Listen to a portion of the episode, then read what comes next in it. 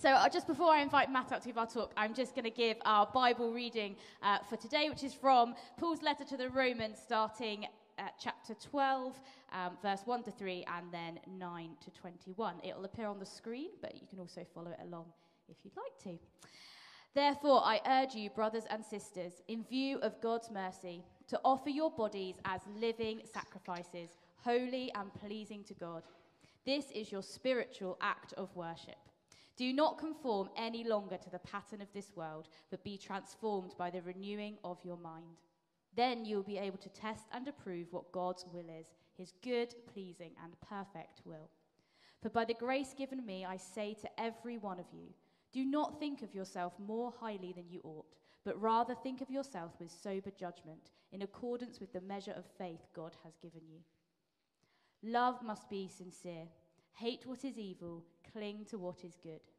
Be devoted to one another with mutual affection. Honor one another above yourselves. Never be lacking in zeal, but keep your spiritual fervor serving the Lord. Be joyful in hope, patient in affliction, faithful in prayer. Share with God's people who are in need. Practice hospitality. Bless those who persecute you. Bless and do not curse. Rejoice with those who rejoice, and mourn with those who mourn. Live in harmony with one another. Do not be proud, but be willing to associate with people of low position. Do not be conceited. Do not repay anyone evil for evil. Be careful to do what is right in the eyes of everybody. If it is possible, as far as it depends on you, live at peace with everyone.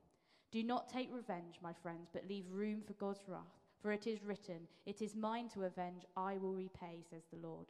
On the contrary, if your enemies are hungry, feed them. If they are thirsty, give them something to drink. In doing this, you'll heap burning coals on their heads. Do not be overcome by evil, but overcome evil with good. I'm going to invite Matt up now. Brilliant. Well, good evening, everyone. It's great to see you this evening. Uh, my name is Matt, if we've not met before. And that was it great having those little testimonies? Thank you so much, guys, for sharing. Um, I've been at the weekend away. I'm going to say a bit more about that in a second, but um, I'm not a student either, but I just I gate crashed. It was brilliant. Um, yeah, I've been on all of them so far, actually, which is amazing. I'm going to stick with that annual tradition.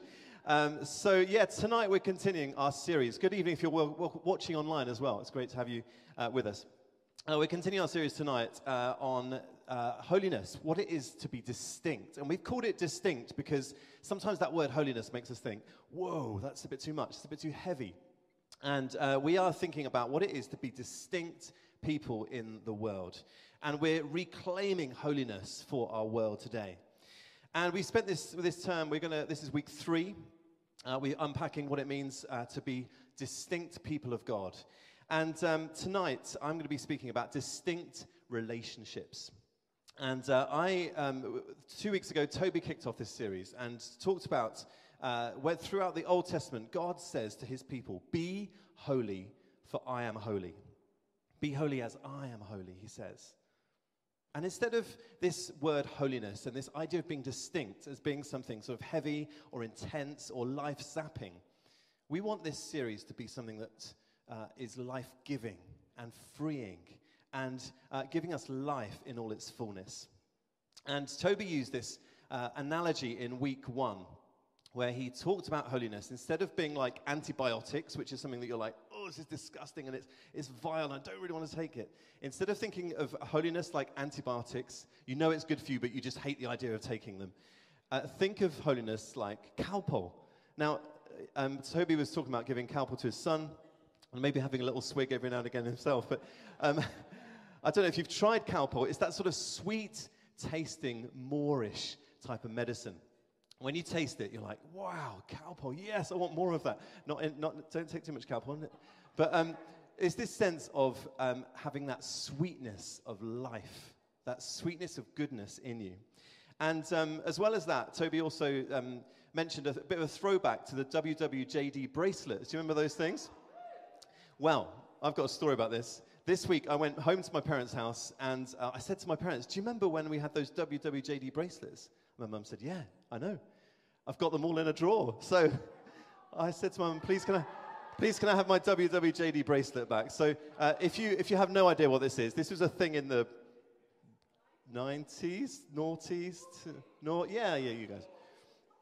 Uh, what uh, some, some years ago, these bracelets were um, WWJD, what would Jesus do? It was a reminder to us to think about what Jesus would do in every situation that you find yourself in. So thanks, Mum, for that. And um, uh, it doesn't fit me anymore. I think it's like a child size. So I just tried it on. So I'm going to put it in my pocket. Anyway, this idea of holiness being sweet tasting. If you've been on the student weekend away this weekend, you've had that sweet tasting of the presence of God, of the transformation of the Holy Spirit in your life. And uh, I feel like that, that theme of sweetness, God is speaking to me about at the moment. Uh, because I think uh, if you're aware of what's going on around the world as well, in America, there is a, a revival happening in a place called Asbury, uh, which is in, in Kentucky. And the way in which this has happened is they had a, a, a, chapel service that they do every week on Wednesday night. They had a, a, chapel service on Wednesday night. They just met to worship and read the Bible and teach and pray together.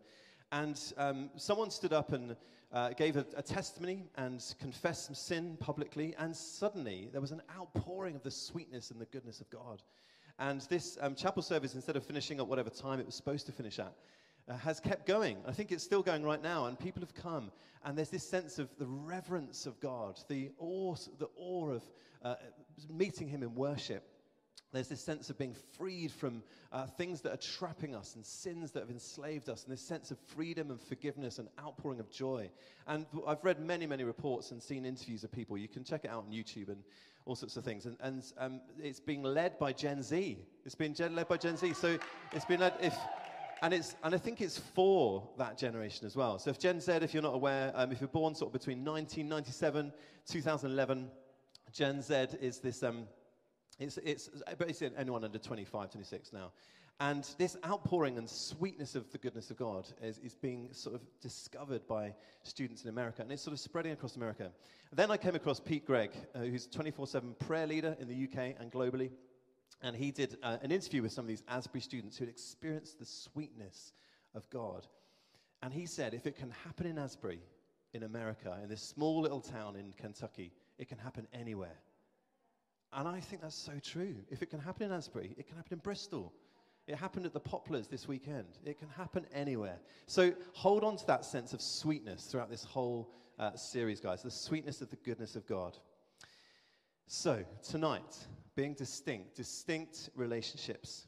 Essentially, we're thinking tonight about how we relate to one another, how we think about one another, and how we speak about one another. So, I'm thinking tonight about our thought life and our word life, how we use our thoughts and how we use our words. The, um, the singer and the songwriter, um, famous guy, uh, Burt Bacharach, died uh, last week.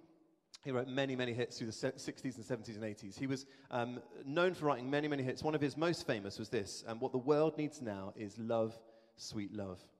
And all of us, he was so right in saying that, uh, because all of us in some way are looking for connection, looking for acceptance, looking for shared experiences with people.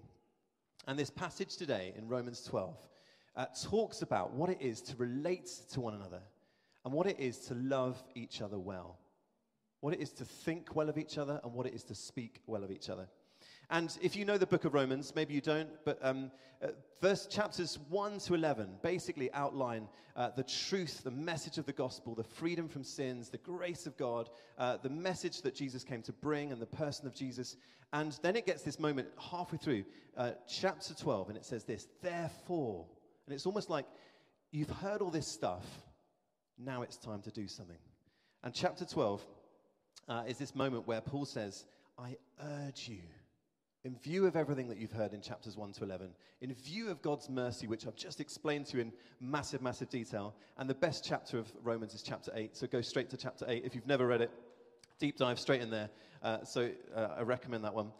And Paul's language here is not just, oh, I suggest you think about this, or you might want to get round to it one day. It's, I urge you, in view of God's mercy, I urge you, I don't just encourage you. Paul is redefining here what worship is. He's not saying it's, it's just a gathering of people singing songs like we do on a Sunday here. He's saying your whole life is worship. Your thoughts are worship. Your words are worship. Your actions are worship. Everything you do, Monday to Saturday, outside of this building, is worship to God. And in another one of his letters, Paul says, Imitate me as I imitate Christ. Paul met with the person of Jesus in an amazing vision. You can read about it in Acts. And he encountered this person, Jesus, who was uh, radical, compassionate, uh, rebellious, uh, a healer, everything you can imagine um, that someone would, amazing would be. Jesus was that person. Paul met the most incredible person, the person of Jesus, face to face. And he said, I want to imitate that person. I want to spend my life imitating him.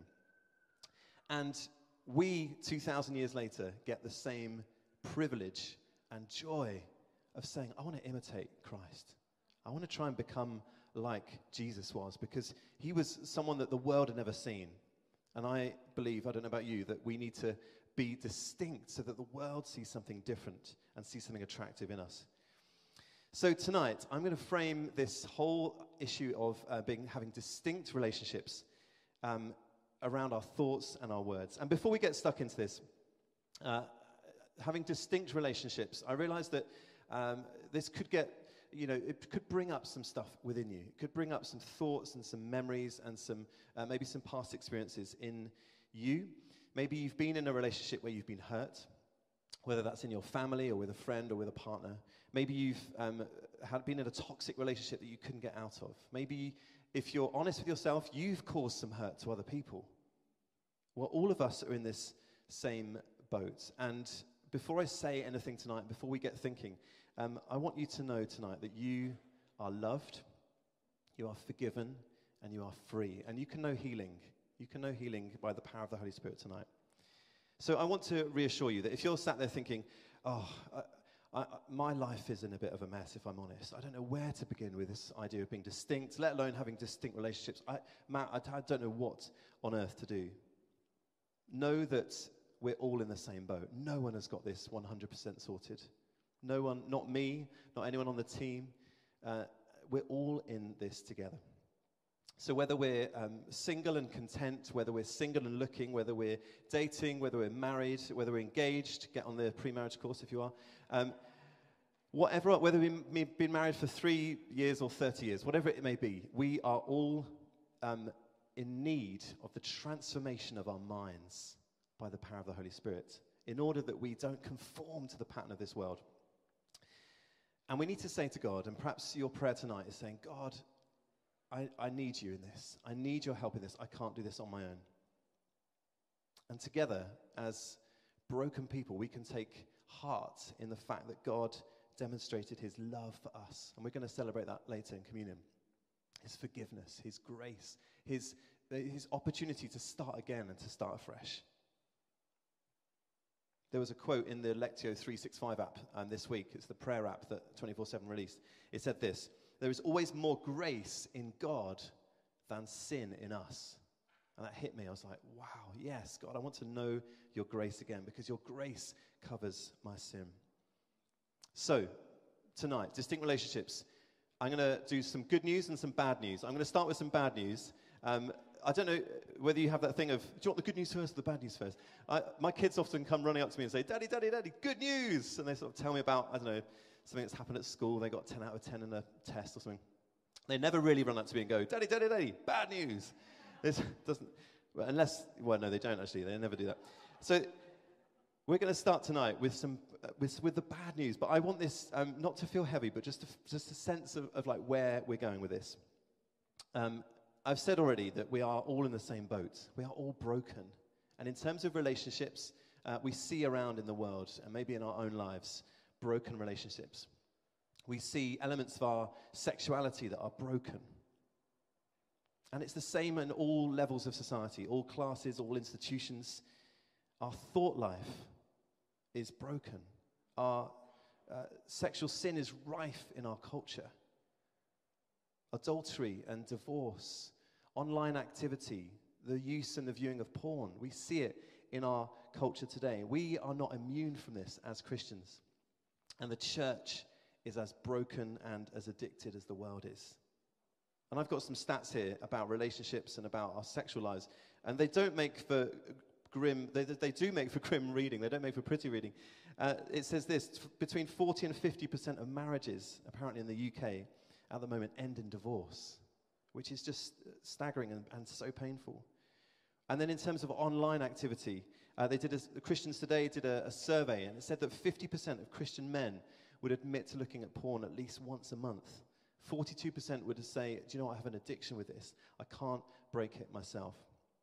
Women, too, are in this same situation. It says, this same stat, uh, the same survey says that 33% of women would say, I look at porn at least once a month.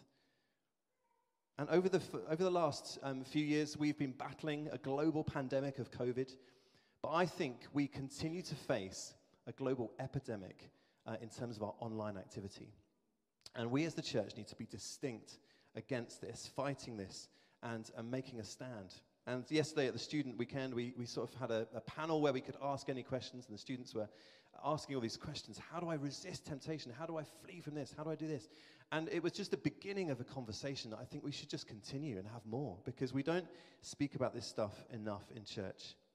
The objectification of others, the exploitation of others for our pleasure is where our thought patterns have gone, and it leads us down uh, bad, bad um, avenues.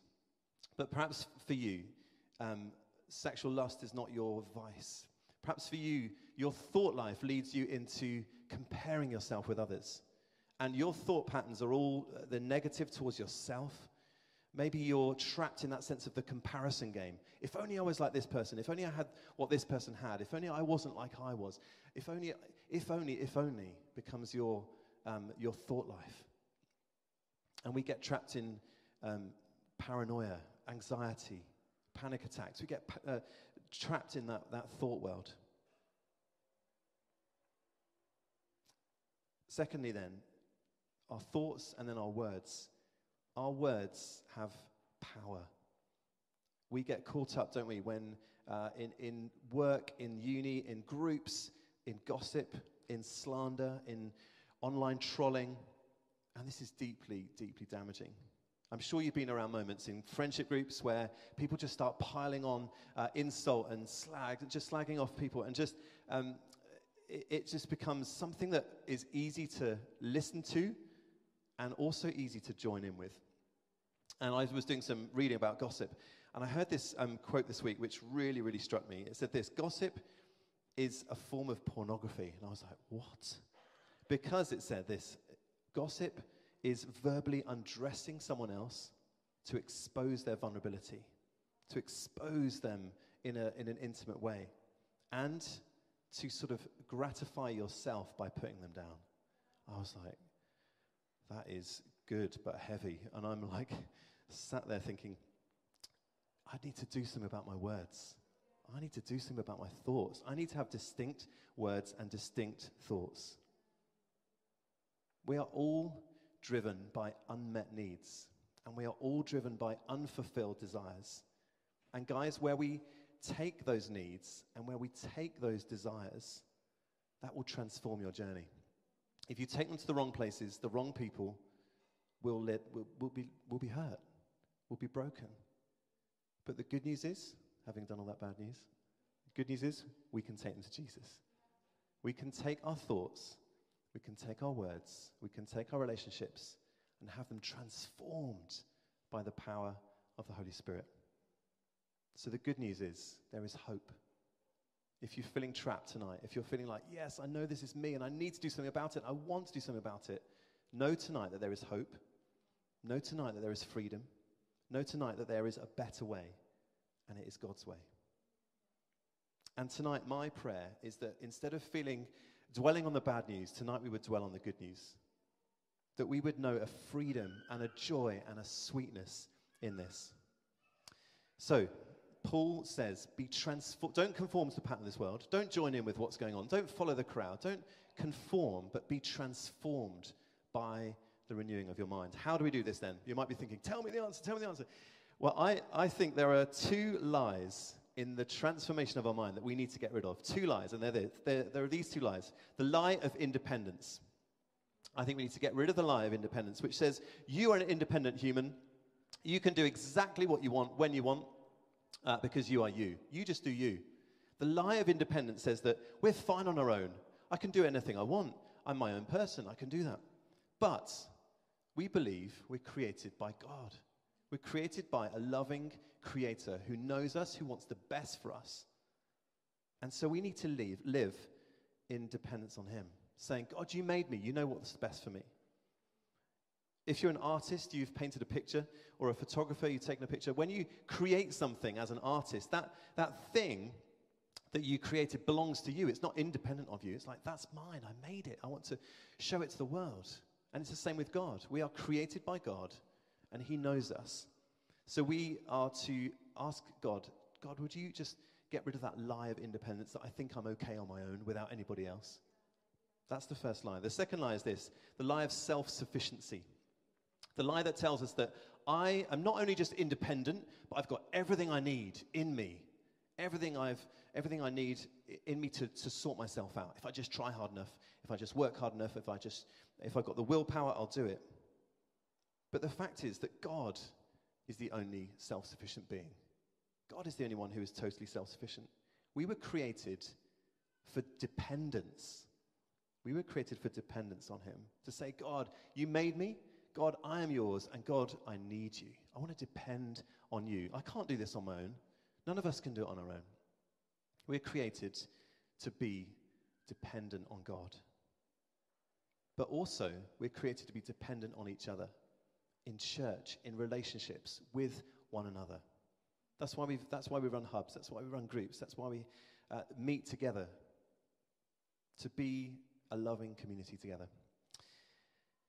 So, when our minds are transformed, when we uh, pray to, to God to, to take those lies away from us, we can receive grace and forgiveness, the power of His Spirit, chance to meet together to say, I can't do this on my own. Would you help me in this? And I'd love then to reframe our thoughts and our words, not in a negative way, but now thinking of what God wants us to do with distinct thoughts and distinct words. And it's this in verse 3 of this chapter in Romans, it says this Do not think of yourself more highly than you, than you ought. And then in verse 10, honor one another above yourselves. Guys, let's not uh, go down that, that lie of independence and that lie of self sufficiency. Let's look to each other and lift one another up in our thoughts. So that's the first thing to do with thoughts. Elevate others above yourself. Think of others more highly than you ought. Jesus said the same thing in, the, in his um, great commandment love the Lord your God with all your heart, mind, soul, and strength, and love your neighbor as yourself. In our brokenness, in our weakness, our thoughts will objectify others for our pleasure, whether that's visually, whether that's through gossip. But the transforming of our minds means that instead of looking them at them for our own pleasure, we will look at them as Jesus sees them. We will look at people as Jesus sees them, made in the image of God and part of his plan for creation and salvation. And I used to work in London, and when I did that, I caught the tube to work. And I had this moment once, it's stuck with me ever since, and I can't often get it out of my head. It was this moment where I was in a packed tube, and maybe you've been there in London. You've been in a packed tube, and I was on the central line, and I was sort of listening to my music. And I was surrounded by these people. I suddenly had this moment where I was listening to some worship. I don't often do that, but when I did, I had this moment with God. And the only way I can describe it is that as I was surrounded by all these people packed into this tube, I suddenly felt a bit of a Holy Spirit moment and felt like God was showing me uh, these people as He sees them. I just suddenly had this moment. It's like, wow, you are made in the image of God. You're made in the image of God. You are loved by God. God knows you. God wants the best for you. And I had this moment where I just sort of was overwhelmed with love for people. It was really, really weird. And I I almost, I almost shouted in a sort of, sort of slightly crazy way, God loves you all and wants to know how amazing you are. I didn't. I bottled it. But I did instead pray for my whole carriage. I said, Lord, bless all these people because they're amazing and they're made in the image of God and you love them and you know them. But I think that when we go about our daily lives, we can just pray, God, show me people as you see them. Show me this person as you see them. I want to uh, lift this person up in my thoughts, not put them down. I want to see them as you see them, as a, lo- as a loved child of God. So that's the first thing thoughts. Second thing, then, words.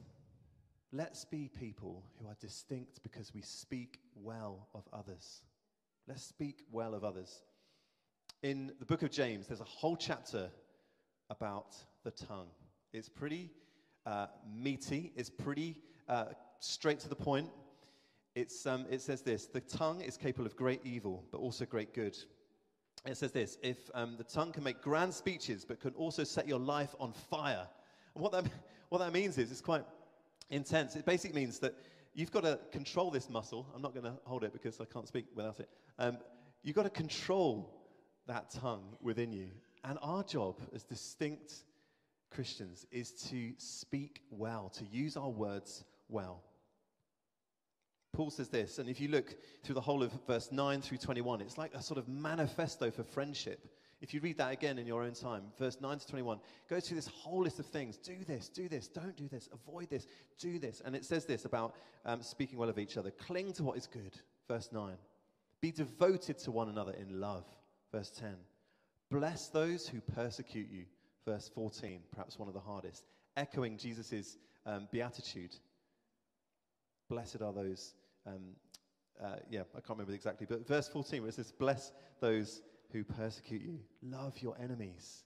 Speak well of your enemies, those who are nasty to you, those who slag you off, those who you know, um, yeah, speak ill of you. Speak well of them.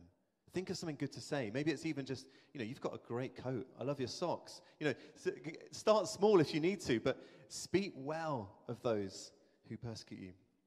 Verse 18 then, if it is possible, if it is possible, as far as it depends on you, live at peace with one another. Live at peace with everyone. So, guys, let's be people that use our words in a distinct way to speak encouragement, not gossip, not slander, but building people up. Again, I have this friend, um, friend called Nick.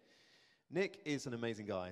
He is perhaps the most encouraging person I've ever met. Whenever you spend time with Nick, you, you leave feeling built up because he speaks nothing but encouragement, nothing but affirmation, nothing but thanks and gratitude for who you are and what you've done. And when you've spent time with Nick, and I've spent quite a lot of time with Nick, I've played in different musical bands with him, and he's always like, Matt, what you did there was amazing. Matt, when you did that thing, it was just, oh, it was just so good. Matt, it's great to see you. So, I'm so glad you're around. I'm so, and I sort of, whenever I'm with Nick, I sort of leave, sort of walking away like, oh, I feel built up. I feel like encouraged because all of his words are encouraging and affirming. It's not sort of, you know, cheesy. It's like it's genuine because he's a genuine guy. He's speaking genuine words of encouragement to me. And whenever uh, there's people around uh, Nick, when we're in groups, there's always this sort of little phrase that says this. If someone looks like they're sort of having a great day and really smiling, it's like, have you been nicked? Not, not in like a, you know, police way, but it's as in, have you, have you just, have you spent some time with Nick? I can see that you just spent some time with Nick because you've been built up, you've been encouraged, you've been affirmed. So I'd love us to be people who have been Andied, and you might have been Isaaced, or you might have been Eleanor, or you might be whoever. I, I want us to be known as people who are encouragers with our words. Could you be the next Nick and use your words to encourage others? Finally, then, this whole issue and this area of holiness holiness is a process, it's something that we know we need to get on with and something that takes time. It takes years and years and years. The Bible says we are being transformed daily into his likeness. It's not like a zap, you're done, brilliant, you're holy, get on with life. It's, it's a day by day, week by week, year by year process. It takes time. It's what Alex was saying. Um, that God is still faithful, even when we don't see it, even when we don't feel it. God is still working and moving. And I had this moment this week, I'm going to finish with this, where I was writing this talk, and I was thinking, oh gosh, this is quite heavy. I feel like, you know, I've been given this talk, and I'm thinking about relationships, I'm thinking about all the sexual lust, and I was like, ah, where do I start? Sat down at my, at my desk and trying to write this, and I thought, I know what I need to do. I need to make a cup of coffee. I need to procrastinate. I'm going to put it off. I'm just going to close my laptop, go and boil a kettle in the kitchen, and uh, make a coffee, and then come back to it. So I did, and I just thought, right, have a coffee. It'd be way better after I've had a coffee. Anyway, I got into the kitchen, put the kettle on, and then I looked at our oven, and I thought that window of the of the door of the oven is really dirty. And I had one of those moments that you do with your student, perhaps your student, and you've done this. So I need to tidy my whole bedroom before I do anything important. And I just forgot about the kettle for a bit, and I thought, I'm going to unscrew the oven door and I'm going to take the glass out, and I'm going to, because that, the oven door of our oven, if you've been to our house, it hasn't been touched probably for the whole of lockdown, really. It hasn't been cleaned to our shame, mine and Nate's shame. And uh, every time I look at it, I think, oh, I should one day, one day in the future, I should clean that. One day I should do something about it because it's, it's just filthy. Needs, something needs to be done about it. Anyway, I unscrewed this glass of the oven door and I thought, I'm going to I'm to tackle it. So I then used the boiling water of, of the kettle. I thought, I'm going to get my scrub, my scourer, and the washing up liquid and, and start scrubbing. And nothing really happened for a while. And then suddenly, as I was scrubbing, a little chink of transparent glass came through. I was like, ah, yes, starting. And the more I scrubbed and the more I used the hot water and the soap, the more I scrubbed, it just suddenly, like, quick, it suddenly quickly just got more and more clear. And it became easier and easier and easier. And suddenly, within about 10 minutes, I was like, oh, this is it. I've got a clean oven door. And and I, the reason I tell you that is because I sat down at my desk and said, God, I don't know where to start with this talk. And I e- emailed or I texted actually some of my friends who are my prayer partners. I said, I'm doing this talk and I don't know where to start. I need divine inspiration. I need that moment of like, God, show me something, tell me something. And I suddenly, as I was at this sink, at the sink cleaning my filthy oven glass door, suddenly had this moment of like, do you know what? The hardest moment in this whole, holiness series is the first moment where you have to say, I'm going to do something about this. I've been putting off that oven door for a long, long time, and it's got more and more dirty, more and more filthy. And suddenly I thought, I'm going to do something about it right now. All I'm going to do is just maybe start scrubbing and see what happens. And as I started, as I just said, I'm going to do something about this, I felt like God was saying, the hardest moment is the first moment where you say, I'm going to start. I'm going to make a stand and say, I'm going to do something about this. I'm going to live a life that is distinct because I want to be transformed by the renewing of the mind, to offer my body as a living sacrifice. And so, um, in that moment, I was at my sink. I was like, God, that is so true. Often the hardest moment is the first moment. And once you started, things get better, they get easier. As you start speaking to people, say, Do you know what? I'd love to meet with you as, as maybe one on one, maybe in a prayer triplet, maybe uh, growing in community then we share our lives. We say, do you know what? I'd love to just check in once a week, once a fortnight, once a month, just to see how we're doing. And you can challenge me and I'll challenge you. And we can build up that trust and we can build up that relationship in, in, in a deep way to call out the best in each other, to speak encouragement of each other, to challenge each other about how we think and what we think about and what we look at and, and do it not in an intense way, but do it in a life giving, sweet way that frees us and where we see the joy of life in all its fullness. Amen. Amen. So why don't we stand and we're going to respond. We're going to respond. And in a moment, we're going to celebrate communion together. But I'd love us just in this moment just to uh, have some time before God, individually, in prayer. And it might be that as I've spoken tonight, you said, Oh, yes, that oven door, that picture, that thing I know I should have dealt with years and years and years ago, and I never have. This is a moment to say, tonight is the night. I can make a stand. I can say, I want to do something about this. The hardest step is often the first step. So, whatever it is that you know tonight that you need to bring before God, and we'll all have something. We're all in this together, as we said. No one is free from any of this. This is a process. And the process can continue tonight or it can start tonight. So, whatever it is in your lives, whether it's a thought pattern, whether it's a recurring habit, whether it's words that you know you say to people too often, whatever it is in your thought life, whatever it is in your word life, just bring it to God. Bring it to God tonight. Because I believe tonight you can know freedom.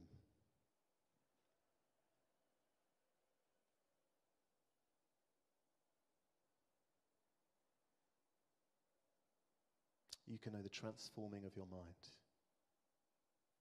because He loves you, because He's forgiven you, because He's poured out His Spirit so that we don't have to do it on our own, but we do it in the power of the Spirit.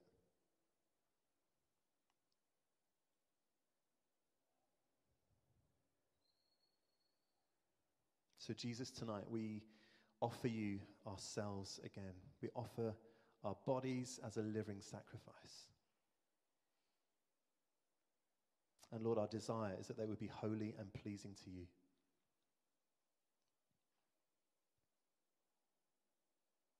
And Father, tonight we pray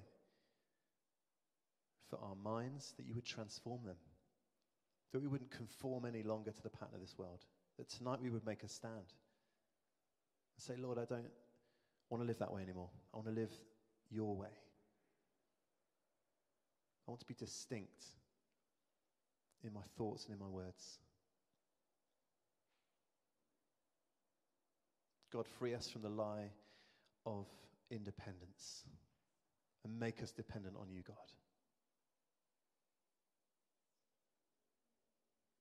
Free us of the lie of self sufficiency because you are enough and you have everything that we need, God.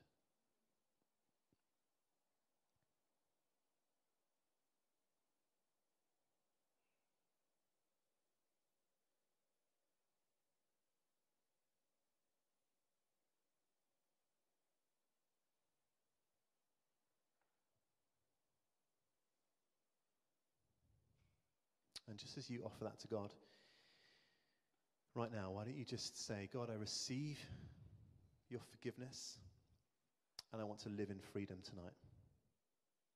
I receive your forgiveness. And tonight, I put a stake in the ground. I draw a line in the sand and say, God, I want to live dependent on you. Beginning this process. And maybe tonight is that beginning of that oven cleaning process for you. So saying, I'm just going to make, uh, make a start. I'm going to start and say, God, I want to be distinct. I don't want to conform anymore. So, Jesus, we thank you. Thank you for your love for us.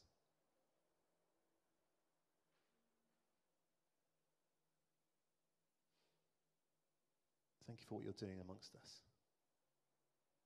And we pray it would continue.